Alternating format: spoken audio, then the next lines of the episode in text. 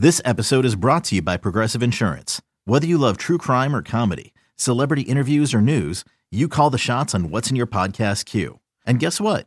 Now you can call them on your auto insurance too with the Name Your Price tool from Progressive. It works just the way it sounds. You tell Progressive how much you want to pay for car insurance, and they'll show you coverage options that fit your budget. Get your quote today at progressive.com to join the over 28 million drivers who trust Progressive. Progressive Casualty Insurance Company and Affiliates. Price and coverage match limited by state law. Uh, welcome to the Evan Roberts podcast. This is going to be a very, very, very sad and a very depressing podcast because we are going to only talk about all the awful, horrible Met losses from the 2019 season. And joining me to do it, a guy who's joined me many times before to talk about the Mets. You hear him on WFAN and you see him on SNY talking baseball and sports with a bunch of idiots on TV. Oh, I'm sorry. I'm sorry. I'm sorry. oh We're, man. ta- we're talking about Sal Licata. I only brought that up because the last time I saw you on TV, the other people on were making really dumb points, and so it annoyed me. But no, they're all they're all wonderful individuals, especially John Jastremski. He's my favorite. oh yeah. Okay. Right. Uh, I will not comment on any of this, not because I agree with you, but because I don't want to offend anybody, uh, including your coworkers on the radio station. So we'll just leave it at that. no, no, JJ really is my favorite. That wasn't even sarcasm. It's you and it's you and JJ. Those are Right. my two favorites from SNY. All right. All right, so what I did is as this season has been going on, and I think this 2019 season has been defined by the awful loss, and we've had so many of them starting all the way back in March. I always thought about how, as that list was growing, boy, wouldn't it be fun and depressing and therapeutic to go through the worst of the worst? So, before we get started, let's just break down what was the worst loss of the year because it's not even close because it happened recently. It happened on September 3rd, and that was the Mets have a 10 4 lead in the ninth inning. They give up seven freaking runs hmm. to the Washington Nationals and lose 11 10. And I don't want to hear about how about they bounced back the next day from a sheer enormity standpoint, the fact that they gave up the seven runs, the fact that they had never blown a lead that big, the point of the season that we're in in the month of September where they can't afford to lose. Let's kick it off by just agreeing, Sal, that that was not only the worst loss of the year, but I could make a compelling argument it's the worst regular season loss they've had in a decade. Well, it's the only time in their history that they've given up uh, or that they've blown that lead in the ninth inning. So, I mean, look, the team realistically, I guess you could say they were still in it at this point. Realistically, they're not. They weren't going to be a playoff team, at least in my mind, before that anyway. But yeah, that's a horrific loss. It just can't happen. I mean, if this game happened in April, it, it'd be a horrific loss. So the fact that it happened while they're trying to stay alive for a wild card spot. I mean, and dude, I mean, you talk about doing a podcast about this. I mean, I can't remember a year where you have had this many brutal losses, and it's combined with the manager and and the bullpen, and that's exactly the culprit on that uh, in that game against the Nationals where they give up all those runs in the ninth inning, seven runs. I think it was both. It's the bullpen and the manager again blowing it. Oh, no doubt. And I, and I think that game really brought the season full circle because as we'll go through, because I thought it was going to be easy to make, I don't know, a top five list. You know, something as simple as that. And when I went through it, and I did it with my scorebook because I score a lot of these games. I started to realize that it is not five. It's not even 10. The number gets closer to 15 or 20. And that's almost mind boggling that I am going to go through and you're going to either say, ah, you're overrating that loss, or maybe you'll agree with me. 15 or 20 games that were brutal, but they didn't really happen a lot recently. You know, they they seem to go away. That these bad losses were mostly happening in May and in June, and when they went on that great run that brought them back into the race, or at least for a while they were back in the race. We hadn't had the brutal loss in a while, and I think that the one that they had against the Nats, blowing the six-run lead in the ninth inning, brought the season full circle. And you're right, this season has been about bad losses. It, it it's been the definition of 2019. I think 20 years from now, when we look back, and you know, you hear a year, there are things that jump to your mind, like. Obviously, the pennant winning years are obvious, but if I say 2001, you think of the post 9 11 run, some brutal losses to Atlanta. Okay, they made a run. 2005, the first year of the, the Los Mets, if you will, Willie Randolph. 2019, bro, is defined by this that they've had an inordinate amount of brutal losses, and the game against the Nationals, whether you thought they were really in the race or not, It was the final nail, and it defined everything that this season was. Yeah, I mean, it's just it's awful. I still can't believe that it happened. And I mean, look, you want to dissect that? I, I don't understand how a manager who, on many uh, other occasions throughout the bad losses, has talked about, I got to get to Lugo, got to get to Lugo, who takes him out of the game, doesn't have a good reason afterward. And by the way, if you're going to take him out, the excuse to me would have been that that top half of the ninth took forever. Yeah. So you don't want to go back with Lugo in the bottom half. Fine, I could deal with that. You can't bring in these guys who have just, I mean, they, they, they implode. You can't do that in a game that you have to have. So you don't want to go to Lugo, go to Wilson there. And in, under no circumstance, when it gets out of control after Sewald and Avilan, you cannot go to Diaz there. So we know Diaz stinks, except for the manager doesn't know that. It just, I, I, I mean, I was sitting there watching at SNY, watching that ridiculously long ninth inning transpire, and we all knew what was going to happen once Diaz was in the game. He was going to give it up, and typical Diaz fashion, doesn't take that long, and he gives it right back up. These games sometimes come with memory, so your memory is going to be sitting at SNY watching yeah. it. My memory was it was fantasy football draft night, and I did my draft and I was able to pull off not knowing anything about the Met game, mainly because everybody in the draft room, I wouldn't say everybody, but most of the people in the draft room were either Yankee fans or didn't care about a Met National game. So we had the Yankee game on the background. It was a meaningless Yankee Texas Rangers game. And at one point, they flashed highlights of Max Scherzer versus Jacob DeGrom. And it was the joke of the draft room. I put my hands over my ears and started going, ah, ah, ah, because I didn't want to mm-hmm. hear anything. And somehow I actually pulled it off. The draft ended at about nine o'clock. I got out of there. I drove home. And you had I no idea at all what was going on in the game Zero. at all? Wow. Zero. Zero clue. And uh, what ended up happening after I finally checked my phone after the game was over is I got the same message from numerous people. and that was, I wish I could have warned you. and I said to them, I wouldn't have believed you. Yeah, I mean, right. what, what are you going to tell me? Oh my God, that's crazy.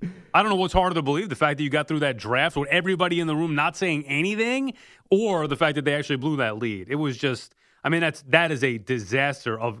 Look, I mean, the guy should be fired because of that alone. I, I don't know. I don't remember what your take is on this exactly after that particular loss, but you go through the the whole thing with the. I mean, would you want Diaz in in that spot? You were okay with him there? No, you know, it's it, it was all happening so fast. I know that sounds lame, but it really was. It was all happening so freaking fast. Well, how about Lugo? Do you have an issue with Lugo being out of there? Here's why I look back on it. I got to admit, I look back on it and say you can't take Seth Lugo out of the game, and this is why. When a team has a big lead, generally, they have that insurance policy in their bullpen. If the Yankees are blowing a six-run lead in the ninth inning with Luis Cessa right. on the mound, they know, all right, eventually we'll go to a Aroldis Chapman. This was one of those rare situations where you're taking that security blanket out of the game. Right. So if something like this happens, which does, it happens to the Yankees. They don't blow the game, but eventually they say, okay, let's go to Chapman, right? And then Chapman puts out the fire and the game is over. This happens. Teams eventually, with a seven run lead or even sometimes more, have to go to their closer in the ninth inning. I think the fact that he is so far and away your best pitcher, I think looking back on it, you can't take him out of the game, especially for this other reason. When Seth Lugo pitches multiple innings, mm-hmm. you're not going to be able to use him the next couple of days anyway. So at that point, you may as well just freaking use him. Yeah, I think you said it best. They took their best pitcher, and he drools over Lugo. I mean, it's all he talks about. We get to Lugo, we're going to win the game. We get you know, get it to Lugo, close it out for two innings, we're going to win. So why would you then risk losing that game yeah. when A, you always use him for two innings, and B, in his mind, he thought he had the safety valve in Edwin Diaz, no, which makes no sense. Yep, no, absolutely. Oh my God. So that's the worst loss of the year. It's obvious. When I tweeted out we were doing this podcast, I think everybody pretty much agreed. Yes, that's the runaway winner. Let me get to a couple of under the radar but killer losses earlier this season. Now, are you ranking them? Or are you just going back no. in order? Here's what we're going to do, Sal. All right. Here's what the, the more I think about it. I'm going to go through all the losses that jumped out at me as being brutal. We'll talk about it, we'll discuss. And at the very end, after being refreshed, because I think all of us need a refresher sure. on how bad this season has been with these losses. I think after us discussing it, giving our views on maybe it wasn't that bad or maybe it was that bad, I think then we can come up with a top five list. Does that sound fair to you? yeah, Yeah, that's fine. All right, let me go to this one because this one is very sneakily under the radar. I like going in for the kill. And if you remember, when the Mets opened up this season in Washington, they won the first two games against the Nationals. They're playing on a Sunday afternoon, and they're about to lose. They're down five two. It is what it is. What are you going to do? And they came back. They rallied. They they fought. They clawed. Juan Lagares get the game tying hit, and they tied it at five. And then eventually, Trea Turner hit a walk off home run against Justin Wilson. It's one of those games early in the season. You don't think much of it. Ah, they won the series. But anytime you come back that way, when you're down five to two in the eighth inning, and you rally against the Nationals bullpen, and I think it was against Trevor Rosenthal and Tony Sipp, aren't even around there anymore. That's it's kind of a killer. It was early. I'm not saying this is a top five, but this was a sign of things to come. The tease, if you will. Come back from three down and then lose the game on a walk-off home run by that, you know, that just face I want to punch Trea. well, right. Looking back on it, I love that you said it's a sign of things to come. Unfortunately, at that time, I, I'm not thinking that. I'm thinking they just won the first two in Washington. This is a bonus game. All right, they come back. They fought hard. Hard to sweep these series. What are you going to do? So I, I, probably wouldn't put that in the top five. I know we got a long way to go, unfortunately, with these bad losses. And I get what you're saying. And looking back, certainly that was a, a harbinger. I mean, uh, the yep. season played out like that. So bad loss. Those are never good, especially after you come back. But unfortunately, they've had plenty more since then that to me hurt a little bit more. All right, let me throw these two at you. You ready? Mm-hmm. This would be an even bigger harbinger of things to come. April 29th, 2019. The Mets are opening up a four game series against the Cincinnati Reds, and it's tied four for a while. It's a 4 4 game. It is what it is. And the Mets innocently decide to go to Edwin Diaz in a tie game. He gets the first two guys out, and Jesse Winker hits a home run, and the Mets lose 5 to 4. And I think we all had the same view uh, it happens. Diaz was off to a good start. I don't think he had allowed any anything to that point. His ERA was below one. Everything's fine. Wow, it's kind of random. He gave up a home run to Jesse Winker, but this is a two-parter because two days later they played a 0-0 game. I wonder who pitched in a 0-0 mm. game. That'd be Jacob DeGrom, seven scoreless, whatever. And again, they go to Edwin Diaz in the ninth inning of a tie game. And again, two outs, nobody on. And here's this Jose Iglesias. He doesn't hit home runs, and he hits a home run. Twice in three days in a tie game at home, Edwin Diaz gives up a home run. And I think we probably thought it's not a big deal. He's going to be fine. Dude, we should have known it right then and there that he sucked. Yeah, though that's the beginning of what turned out to be one of the all-time disastrous seasons for a Mets closer. By the way, I don't even want to call him a closer because he's not. I mean, he is not. He's nothing of the sort. He's not even close to a closer. The guy is just awful. It's not just because he blows game. He can't close anything out. So you're right. That was the beginning, and I think – Look, I remember being stunned because all you heard about was Edwin Diaz, how he was the best reliever in the game last year. So you're thinking that's not even an issue. It's an issue of how you're going to get to him, other issues with the team, the offense, the manager, whatever, the defense, the, the pieces at a, at a place. And then you're seeing Diaz blow a game like that. So it hurts, but it didn't, you're not thinking the severity of it. Then it happens again a couple days later. Now you're thinking we may have a little bit of an issue here, but you're right. Even then, I still don't think the severity of the situation sunk in of how awful this, guy is. All right, doesn't hurt enough yet. That's what Sal's basically kind saying. of right. He's saying, yeah, you've, you've that was me... when it started to be like, okay, you're bothering me a little bit. Here. All right, you want blood? you want you want to hurt? You want to be in a little bit of pain? This one is a candidate for the top five. Let's go to May fourth in Milwaukee. The Mets are down by a run in the ninth inning, and Pete Alonso, or as my three year old calls him, Petey Onzo, hits a game tying home run in the ninth inning. The game goes on and on and on.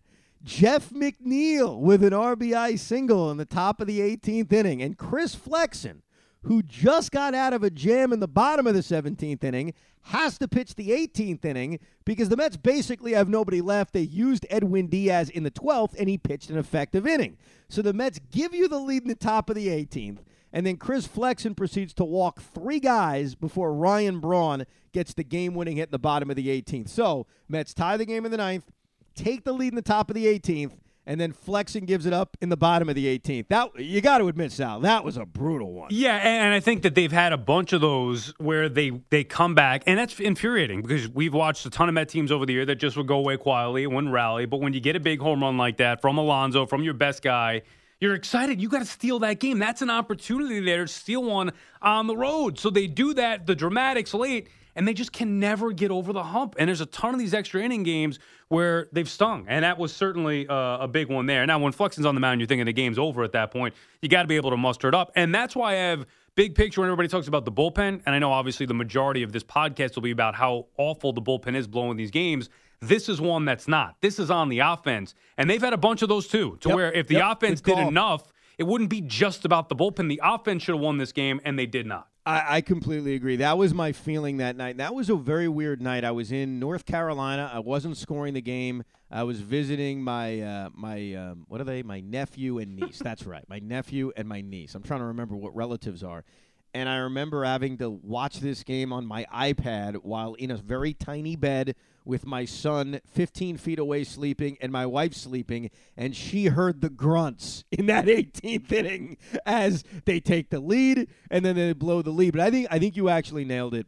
That was not on the bullpen. It wasn't even on Chris Flexen. Chris Flexen's not very good. Right. And I had no issue with the fact that Mickey used Edwin Diaz in the 12th inning because you had to you had to continue the game. And as much as we're going to knock Edwin Diaz, I think at that point in the year we still trusted him a lot more than Chris Flexen.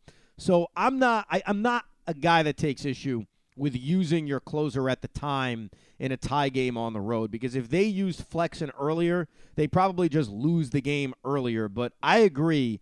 I think this game was mostly about the fact that they couldn't score a run until the 18th inning. And they get nine scoreless looking back Yep. at the box score, nine scoreless innings out of their bullpen. You got to win that game. So I agree. this was one early on, and probably a rare one, but one of the bad ones early on that was on the offense. I think the bulk of them will end up being on the bullpen. This was not. It's funny you say that. This is not, and I think this qualifies. You tell me if I'm wrong. This is not on the bullpen. This is not about blowing a game. This would be the back-to-back losses in May. They actually got swept by the Marlins. Remember when they got swept by the Yeah. Marlins in Miami? Yes. The first game in that series was Jake having an off night. It happens. What are you going to do? They got shut out on that Saturday, 2 nothing, and then on that Sunday, Alcantara pitched an 89 pitch complete game shutout. They lost 3 nothing. They lost 2 nothing to the Marlins on a Saturday. They lost 3 nothing to the Marlins on a Sunday. They dropped to 20 and 25. That was brutal because A it's the Marlins and B how, as an offense, do you go 18 innings down in Miami and not score a run and make Alcantara do it so easily on that Sunday? They let this kid pitch a sweatless complete game shutout. It I was think brutal. And I think at that point, I started to think, and I wasn't. We did the podcast before the year talking about how they were going to be, and I, I forget exactly what it was, but I felt like if everything went well, they'd at best be an 85, somewhere around there. Right. But when they got swept to the Marlins after losing two of three to the Nationals, coupled with, as you mentioned, you know, the, the brutal loss to the Reds and getting swept by Milwaukee, that's where you start thinking. And then they, you know, didn't win a series on the road; they were awful. That's where you started thinking this could get ugly quick here, and you can't, under any circumstance, get swept to the Marlins. And the offense has to be better. You know, you start ripping Cano and you know uh, Nimmo, all these guys who weren't doing anything offensively early on. So that's where maybe I started to think that this team may be even worse than I imagined coming into the year. No, no, it was it was deeply concerning. Now let's get to a game that I think when this podcast is over, both of us will have in the top five.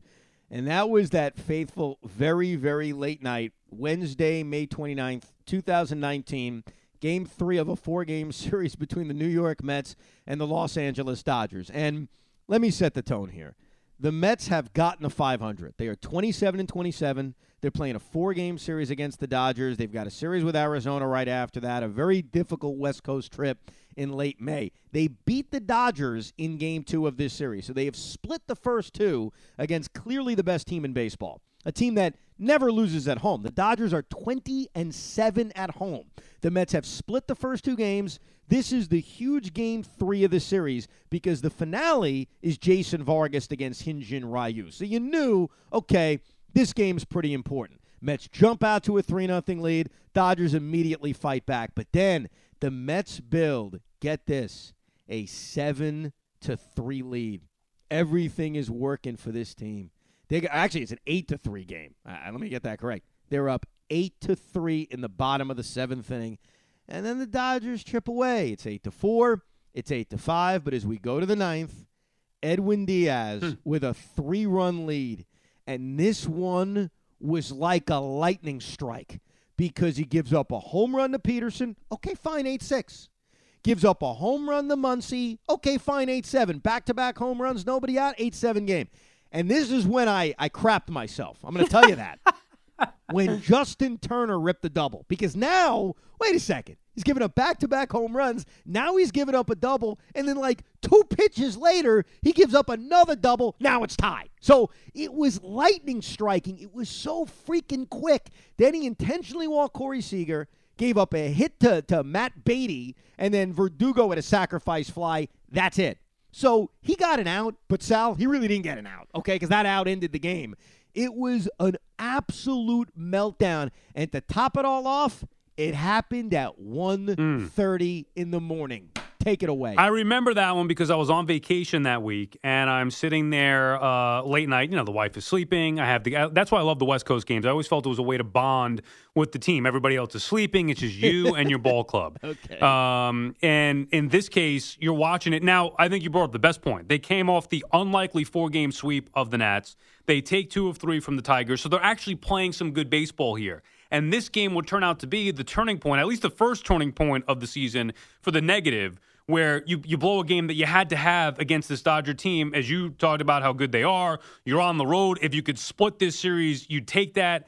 And they didn't after they had the lead. And off of what happened in Cincy with Diaz, this happening so fast. And Ev, when you think about it, and we compare him to, you know, wh- whoever, name him, uh, Braden Looper, K Rod, all the worst closes in the history of the franchise. Those guys at least made you sweat. Diaz, it's been consistent. It is boom, boom, boom. It's over. I mean, he doesn't even give you a chance. He, before you know it, the game is over. So the back to back homers, the doubles, you, you're watching him implode like that. And the team never recovered until obviously late July. But to me, that was sort of a death blow to this team because they just spun out of control Well, after that loss. Here's why you're sort of wrong. But it leads into the next disaster and why I think this game I'm about to describe was worse than the Dodger game. They lost the next day to the Dodgers, the Jason Vargas Hyunjin Ryu game. All right, so now you're talking game. three of four. I mean, Right. that's, yeah, okay. You're right. So they lose the game that we just talked about. Mhm. Then they lose the game after. Then they go to Arizona and win the opener, right? They won the first game of that series. They're winning the second game by a score of five to one in the bottom of the eighth inning. And I always say this even if something isn't technically as bad as the first one, when you relive something bad and it happens again to you, it's worse. And what I mean by that is if you look at 2007 and 2008, the 2007 collapse was worse from a technical standpoint. They had a seven game lead with 17 games to go. The 08 collapse wasn't really a collapse, it was more of a pennant race that they lost. But in ways, 08 was worse because you kept saying to yourself, this can't happen again. This can't happen again. And that's what game two against the Diamondbacks was. It may not have necessarily been as bad as blowing an 8 to 3 lead against the Dodgers, but the fact that it happened three days later and you're up 5 to freaking 1 in the bottom of the eighth inning, and the culprits in this was, I'm trying to think, it was Jeurys Familia and Robert Gsellman. Those were the guys. Wasn't an Edwin Diaz thing. They gave up four runs in the bottom of the eighth inning, including Adam Jones hitting a tying home run, and then they gave you the slow death. Unlike Diaz, this was a slow death. Nothing in the ninth, nothing in the tenth, and then Tyler Bashlor gave up a game-winning hit to Tim Locastro in the bottom of the 11th inning. Again, very late at night. This was 2 a.m., and the Mets lose to the Diamondbacks. I think it was worse because it happened two days later, and you're thinking to yourself, oh my God, they're really going to do this again on the same West Coast trip? Right. Well, I guess they had a chance to save uh, the you know the brutal loss on Wednesday on that Wednesday against the Dodgers, that May 29th, if they were to win that game against the Diamondbacks, and then maybe have a chance for the sweep. But to me, it's a combo. That I just remember that first Dodger game, thinking this is a problem with this guy Diaz. All right, he didn't blow it on that Saturday, but then you saw the other guys in the bullpen, Familia, doing the same thing. Those type of losses, regardless of the reason or regardless of the culprit, those type of losses stick with you. You can't have those. You can't have two of those on a road trip. I mean, hard enough to have two of those in a month, and they had two of them on mm. the same road trip. So if you mm. combine them, to me, I just remember thinking this is this is just this is bad. Where the team had a chance to you know at least split with the Dodgers and then take two of three from the Diamondbacks, you're talking about a good road trip. And all of a sudden they Oh, lose yeah. three or four, and then they lose two out of three. So that road trip overall against you know two decent the Dodgers, a good team, Diamondbacks now are a good team, but whatever, decent team. That to me was a big issue. Both those games, I have them start in my uh, on my schedule here on my calendar. All right, this one. You ready for the this one pissed me off to no end because of its weirdness. And that was June 13th Yeah. and 14th. And what I mean by that is Top it was, five for me for sure. Oh, this is Yes. okay. This was the suspended game. The Mets are playing the St. Louis Cardinals, and they have a four to two lead going into the ninth inning. But it starts before that. Pete Alonso is begging the umpires to not put the Ugh. tarp on the field. What Pete didn't understand is that if they did put the tarp on the field four to two, and they put the tarp on before the ninth inning, and they never restart the game, which they didn't, the Mets win. It's called a range shortened game. May not be the fairest thing in the world, but it exists. So Pete Alonso is begging, no, no, no. I'm thinking, Pete, dude, you're up four to two. Never beg to keep the game going. So of course the game is going, and this one also kind of came out of nowhere because Edwin Diaz is trying to protect the two-run lead. He walks the leadoff hitter and gets the next two guys out. So there's two outs. There's a runner on first, and or runner on second, and he then gives up an RBI single to Kolten Wong and an RBI double to Harrison Bader. And I remember I was not at this game. I was at home. Thank God, because it was disgusting. It was rainy. It was awful.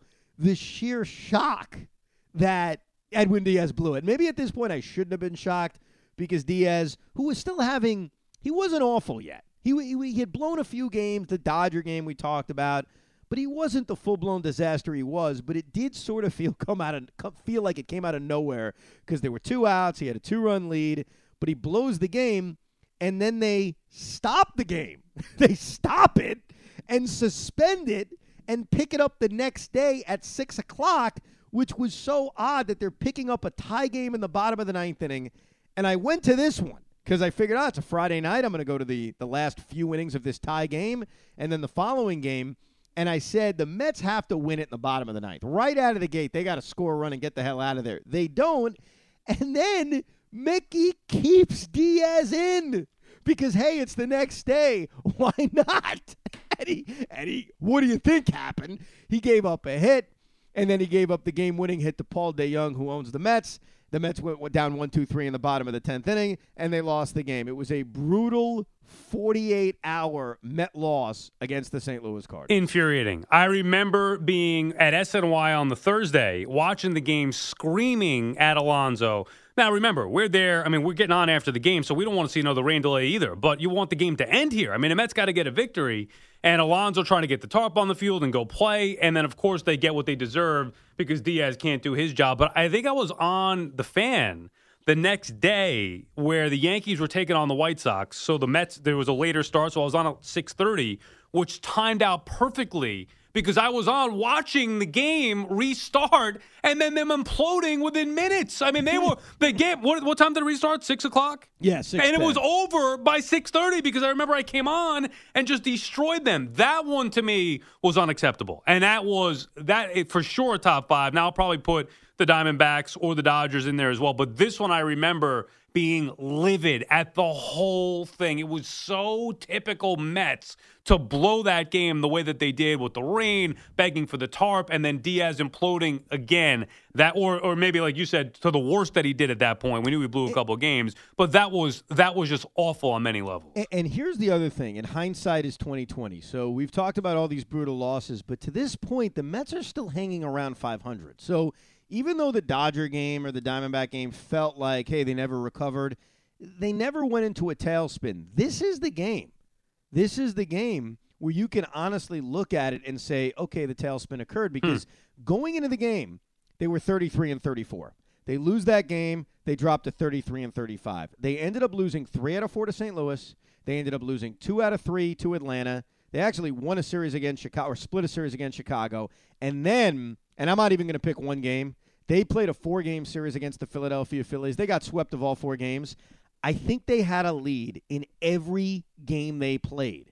And they lost two walk-offs, including a 10-inning game in Game 3. In Game 4, they were down 1 nothing in the ninth inning, came back. Todd Frazier had a two-run home run. They went up 3 to 1, and then in the bottom of the ninth inning, they gave it all back and lost. And so it was this brutal series where every game they blew, And after they got swept, they were eight games under 500. And then they lost two out of three to the Braves. And now they're nine games under 500. So that was, if you're looking for a game where the tailspin really started from a win loss standpoint, it would actually be that St. Louis debacle because that's really where you started seeing the losses piling up and you started to see them really building that hole for themselves. Because despite all those bad losses, they were right around 500. And that's why I would say on the radio, Joe would say it, I'm sure you would say it, hey, if a couple of these games went the right way, mm. the Mets are right there.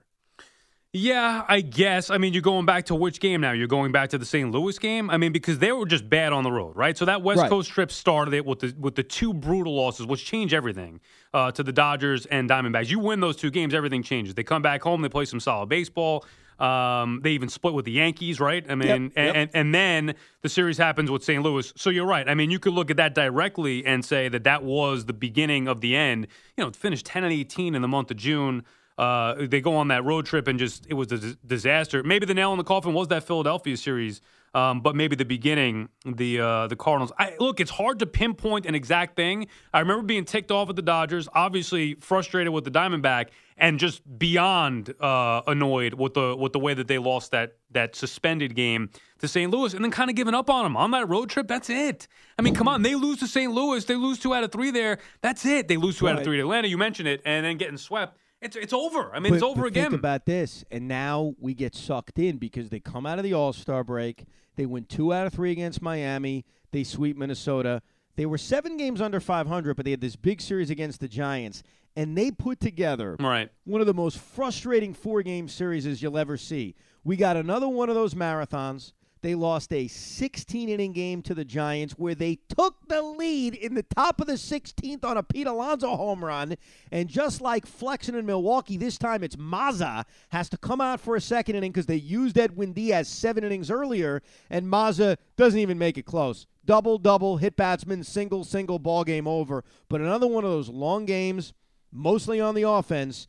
They lose three to two in 16, and then the next night they lose one nothing on a walk-off dropped fly ball by Dominic Smith playing left field and they lost the finale of that series in 12 3 to 2. They lost 3 out of 4 to the Giants. They should have won all four games. Mm-hmm. And I mean, you're losing on a drop pop up by Dom Smith. You're losing in a set. I mean, they all ran together in brutality. I don't even know how I'd pick which one was worse because they were all comical. By the time Dom Smith dropped the fly ball in left field and they lost 1 nothing, and by the way, guess who started that game? A 0 0 game. Mm. Hmm, I wonder. It, it was just. It, it was unbelievable. That that series was comical because that was the first tease of hey maybe they can get back in it, and eventually they did because right after they lost that series is when they won the two out of three against the Padres, swept the Pirates, swept the White Sox, beat the Pirates again, swept. They got back into it right after that Giants series, but those three or four games was just it was unbelievable. It was well, comical. Well, the fact that they got back into it after that series made it even more shocking to me because I'm thinking this is it. I mean, this is in, that was as infuriating a series as you can possibly have. And by the way, and I remember I think tweeting this at the time, they just managed to lose three of four in a series where they should have won all four, and it had very little, if nothing, to do with the bullpen. It was everything else, as you just mentioned the yep. defense, the yep. offense. Yep. And it was just, to me, it was the culmination of a bad team. You can't lose. They, had a chance. Now, I, I, didn't think they were very good, especially they lost the opener out of the gate to the All Star uh, to the Marlins out of the All Star break. They were, what, 11 games under 500, right? So that's it. I mean, now, even though they won the next four, then you're you're starting to think, okay, look, if they're ever going to go on a run, they have to do it now against this Giants team. They lose three out of four. That's it. And in that fashion, that is that is it.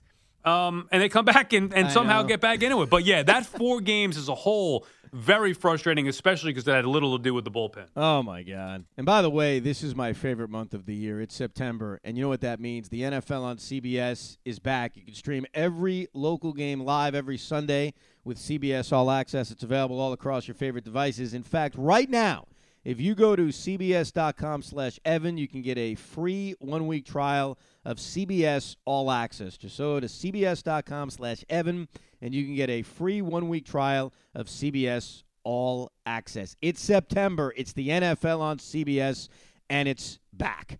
All right. After that series to the Giants, they go on the run.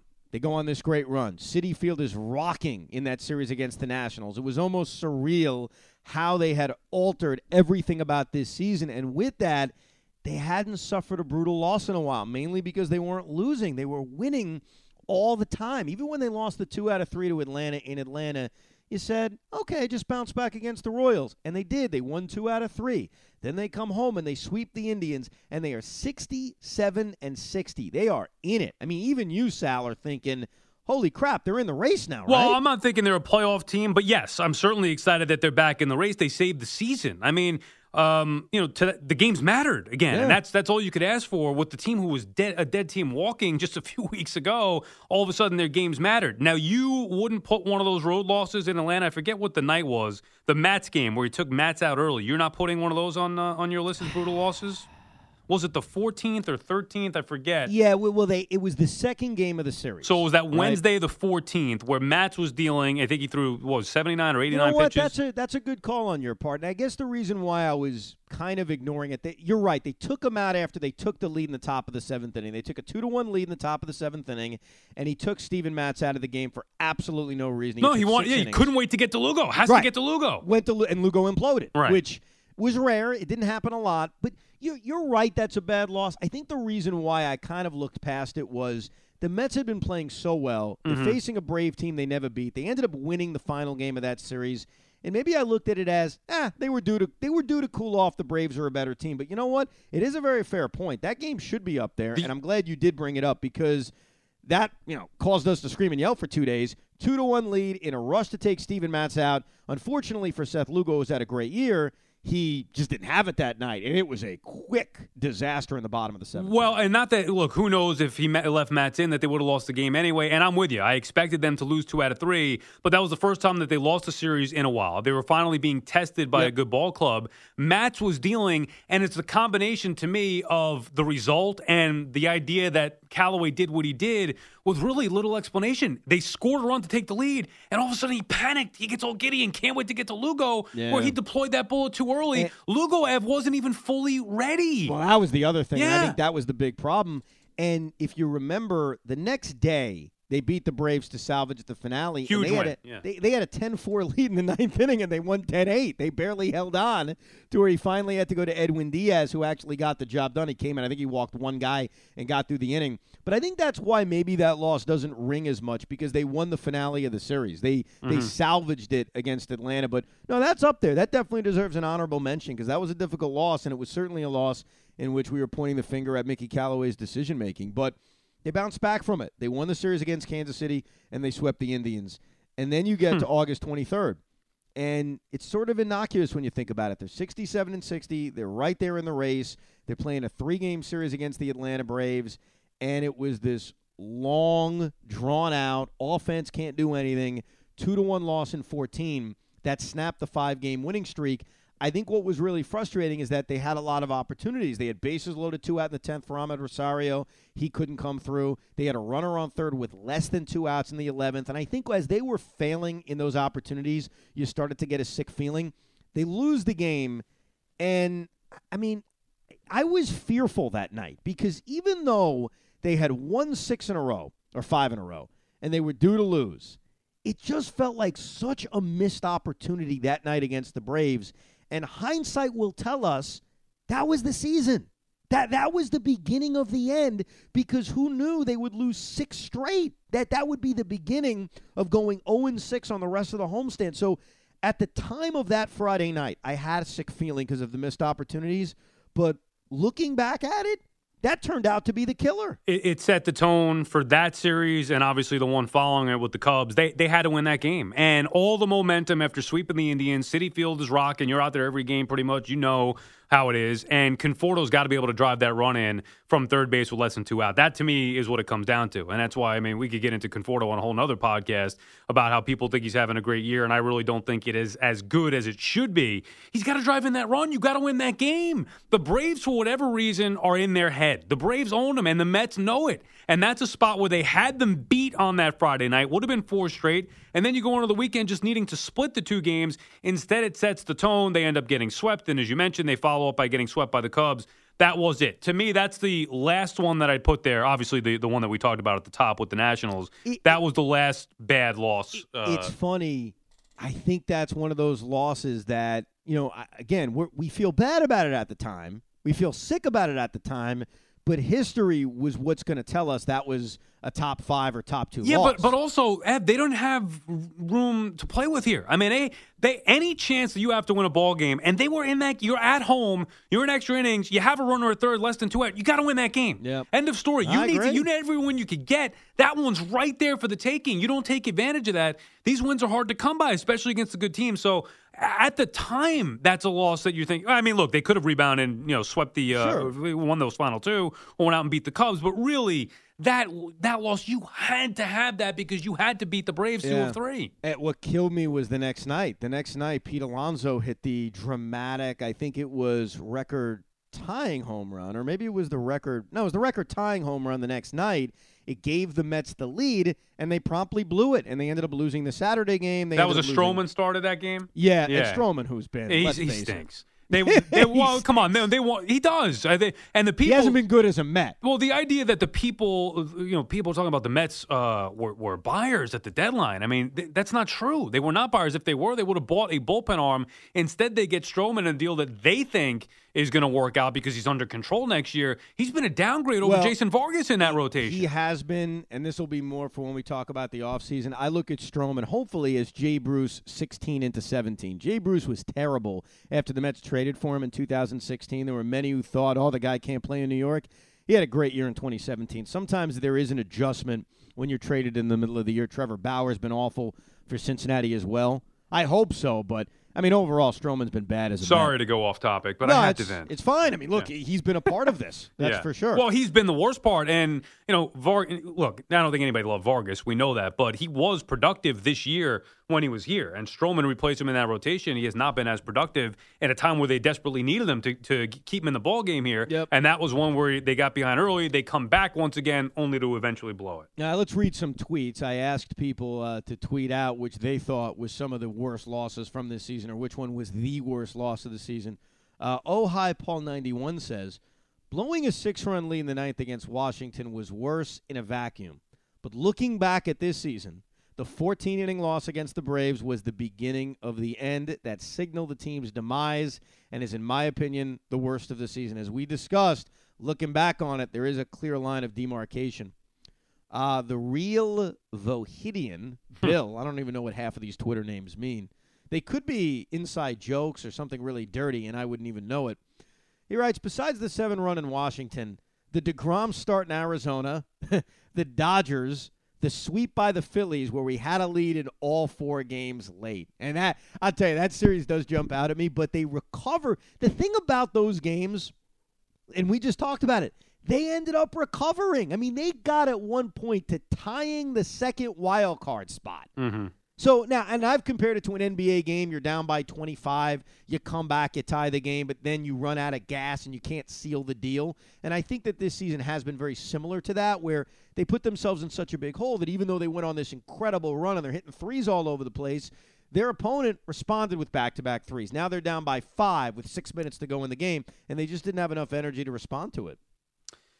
Um, I think you have to include that Philly series, though. And the reason I say that is because even on this great run, to me, there were two things that the Mets had to check off their list when they started this ridiculous comeback get to 500, check. And then it was catch the Phillies. And even though they did catch the Phillies, at one point, they were never able to really separate themselves from the Phillies. And you look at those four games against Philadelphia, it's huge. So, I mean, you could put the Giants series in there too. But I think this one was more impactful because of who the opponent was. Those games count double. You got to win those games, even if they won one of those against the Phillies, and you count that last one where it was the nail in the coffin. That probably would crack my top five. You have your list now of top five. I'm going to tell you right now. Are you ready? Any more tweets, or we're just going right to the top five? The, the, I- I'm reading all the tweets. They're all repeating the same names we just talked about. well, I mean, the, I mean, there's only a handful of these no, games. I know. I, I the more I thought about it, I was like, well, we just kind of covered it. So I'll give you an example. Seth, Seth Sean McGrath says, "All right, here's my list off the top of my head: Number six, Braves in extra innings. Mm-hmm. Number five, the Giants in extra innings, which one? I guess the long one that we talked about. Number four, the Diamondbacks comeback. Number three, the Brewer extra inning game. Number two, the Dodger comeback. And number one, the Nationals comeback. Wh- Which, by the way, that's a very good ranking system. He just didn't. i- The Braves being six probably should be higher than that. Uh, one guy says, I just like to talk about Luis Castillo dropping the pop up. I'm like, can we just keep it to this year? I was at that game with Big Mike. You know, me and uh, Eddie Erickson and Mike You Seats. with Francesa for that game. And not only that, it was Tell like me his reaction. it was like I was with the president when we left. First of all, I could not believe what I just saw, and it's sickening Oh. to be in that building to see that happen. I think I actually had the Mets in a parlay that night. It was it was sickening. But we walk out of that stadium, and you would I'm I'm not kidding. You would think you were with the president, Mike, Mike.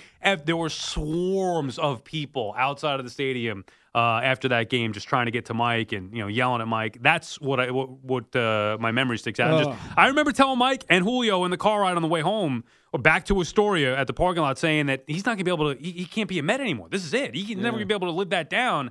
Obviously, he wasn't uh, able to live that down. But yeah, that was brutal.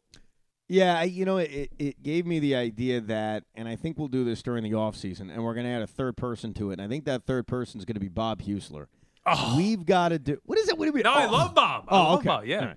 And you'll get why I'm saying this. That we should expand this and do an all-time worst losses in Met history podcast. We could keep it to the regular season because I think the playoffs always trumps everything. And I think what would be cool about having Bob in. I'd ask Joe, but Joe is not doing a podcast. I mean, for me, maybe, but I don't know if I'd waste the bullet on this one. I think I'd save it for something with the Jets.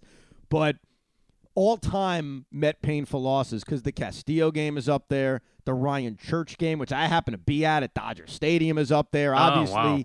the end of the seasons in 2007 and 2008, the end of the season in 1998, some of the games from 01. And I'm sure Bob would bring up, you know, Terry Pendleton in uh, 1987, I think it Sure. was. Yeah. So that could be a good one for down the road. No postseason, you said, or yes, postseason? I think they have to be separated. Right. I don't think you can. I don't think you can compare them. I, I think they're just completely different animals. I don't But- know if I, I'm just thinking quickly off the top Yeah. of my head, regular season. I don't know if there will be one that would hit me worse than 2008 final game. That's number one. I mean, that, that Spoiler was. alert. Yeah, well, sorry, I, but I mean, I'm just thinking. Oh, you know, you're thinking real quick of them. That was just. It's worse than 07. yeah, I it's agree with gotta be. I mean, I was. be We were all devastated there watching the stupid Yeah. celebration afterward Oh, at yeah. Shea Stadium, and that was that was Yeah. brutal. Oh no. That, I mean, look. That it's okay if we're giving that away because I think it's ha- some of the other games to think about. But no, to me, Bob that may have a different one though. He may have a different one. Yeah, I mean, I think that's what's interesting because he has all the errors Mm-hmm. covered as a Met fan since the beginning. All right, I'll let you go first. Do you have? You want all top five? I want to hear them. Yes. Um, number. You want me to go one first? Well, we know what we one know is. number number one's got to be the Nationals game, right? Or Yeah. are you not putting? That no, no, number I would no, I would put that number Okay. one. Right. I'm gonna go number two. Would be that St. Louis game on that June 14th. Yep, For me, yep. that I was livid with that. It just really put a bad taste in my mouth. You cannot lose that game. Every game counts. You cannot lose that game. Right. Now, one issue: if we're going individual games, or can we count like the Giants series as one, the Philly series as another? I mean, we create the rules, so If, if I could, if I you would, want to make it the series, fine, make it the series. eh, I mean, I, I don't know. The no, individual it's games. Pick a freaking game. Pick number a game three from the Giants. Number series. three would be the Atlanta Friday night in August. All right. Um, and it's weird because they've had kind of two seasons. So I know. I know. uh, maybe maybe that's why. Maybe yeah. Well, and now that I think about it, that uh, St. Louis loss was part of the first season, but really that was an overall set the tone. Like you can't lose that game, and it just it take me off. Four, I would go um, Diamondbacks. No, I would go Dodgers four And then and Diamondbacks five because I really felt like that Dodgers one to me was the beginning of what set the tone for that brutal first half of the season. Diamondbacks followed it up, so I would rank the Dodgers one higher than uh, Arizona. So I'm going to rank it based on the pain I felt that night.